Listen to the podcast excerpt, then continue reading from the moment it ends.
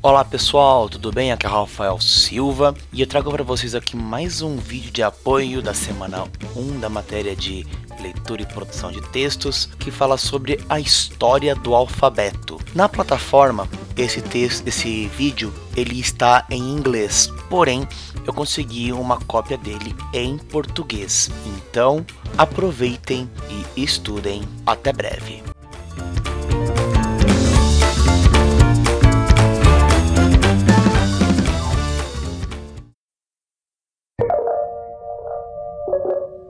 Informalmente, pensamos sobre informações como algumas mensagens, armazenada ou transmitida, usando algum meio.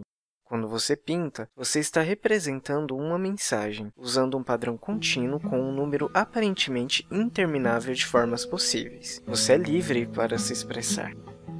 Quando os seres humanos começaram a desenvolver sistemas de escrita, naturalmente tivemos que dividir nosso mundo em um número finito de unidades atômicas, qual expressamos o uso de símbolos. Qualquer linguagem escrita pode ser pensada dessa forma. As mensagens são formadas por símbolos, organizados em padrões específicos. Vamos voltar a 3000 a.C.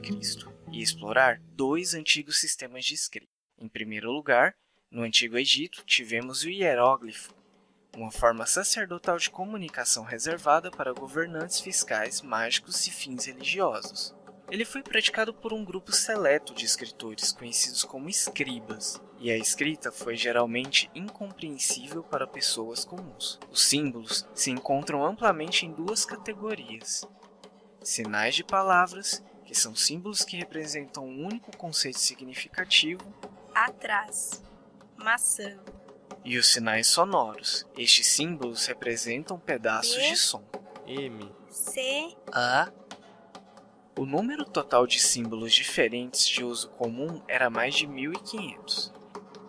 E se você dividir todos estes símbolos em sinais verbais contra os sinais sonoros, encontramos uma porção muito menor de sinais sonoros. Havia cerca de 140 sinais sonoros, e destes, apenas 33 representando consoantes distintas, uma pequena fração de todos os símbolos em uso.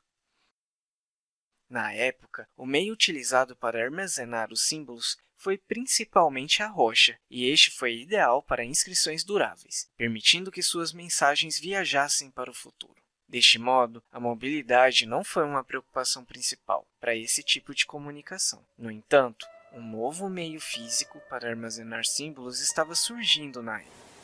Ao longo do rio Nilo, os depósitos de seda foram inundados e fez terreno circundante extremamente fértil. E uma das muitas culturas que cresceram foi a do papyrus. Ele podia ser cortado em tiras, e essas tiras foram então molhadas e tecidas em conjunto, e finalmente prensado, permitindo que os açúcares naturais atuassem como cola.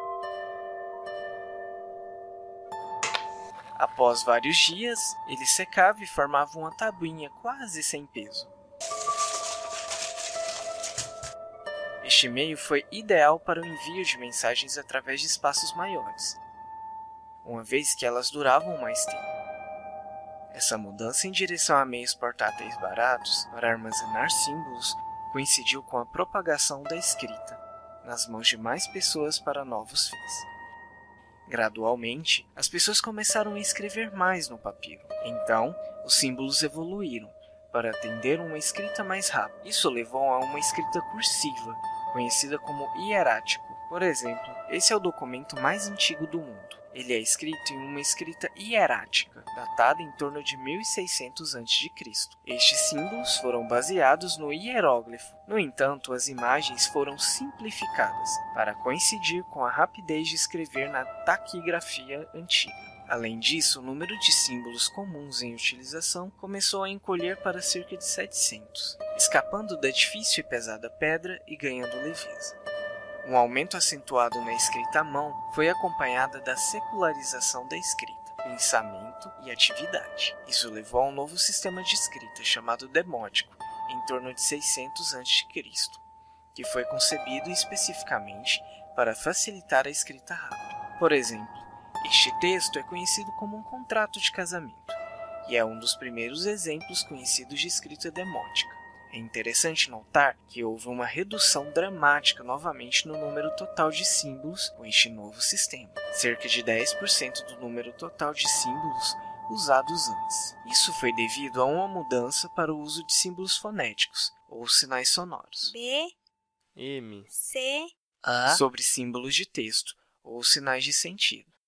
E a nova simplicidade significava que as crianças poderiam ser ensinadas a escrever em uma idade jovem. Vemos esse mesmo padrão em outras culturas. Vamos voltar a 3 mil anos antes de Cristo e visitar a Mesopotâmia, onde o cuneiforme foi o sistema de escrito originalmente usado para fins fiscais, como um poderoso método de rastreamento de dívidas, mercadorias excedentes antes da invenção das moedas. Por exemplo, aqui é uma gravação de documento do estoque de peles de animais de alguém, e este tipo de escrita evoluiu para atender outras necessidades. Por exemplo, este tablete contém uma receita para pão e cerveja, e aqui está outro tablete, que contém um documento legal. Originalmente, o sistema de escrito foi usado pelos sumérios, e havia mais de 2 mil símbolos diferentes em uso, que também podia ser dividido em sinais de palavras ou sinais sonoros. O acadiano gradualmente foi substituído pelo sumeriano como a língua falada, e aqui o mais antigo dicionário conhecido a partir de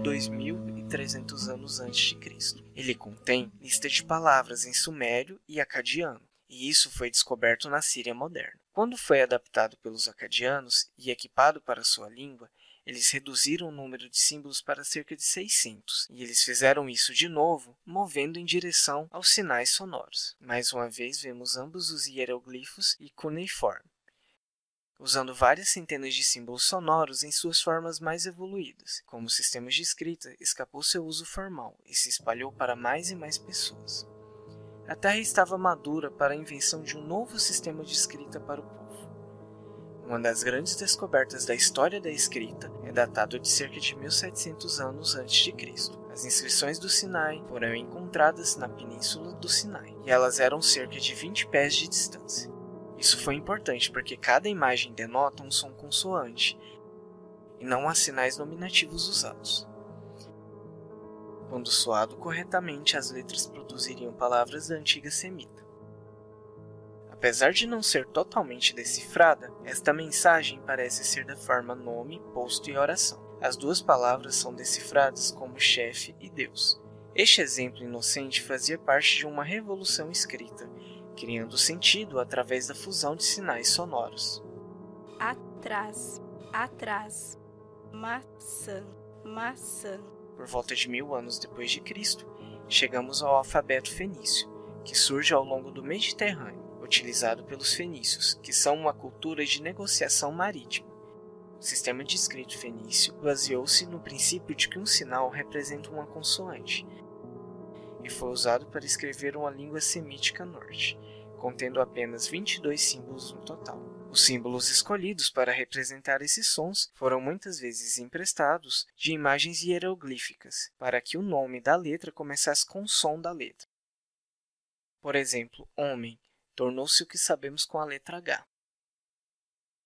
Aleph, que ficou por boi, tornou-se o que sabemos como a letra A, mas o poder secreto desse alfabeto, desconhecido dos inventores, foi que ele não B, precisava do idioma semita para C, funcionar.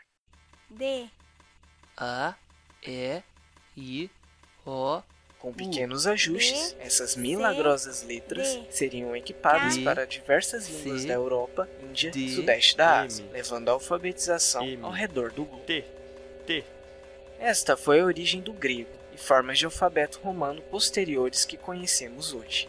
A ideia de um alfabeto é um método poderoso para transmitir e armazenar informações. Perceba que realmente não importa o que os símbolos são, ou como você os escolhe, ou mesmo em que língua se encontra. A informação é apenas uma seleção a partir de uma coleção de símbolos possíveis.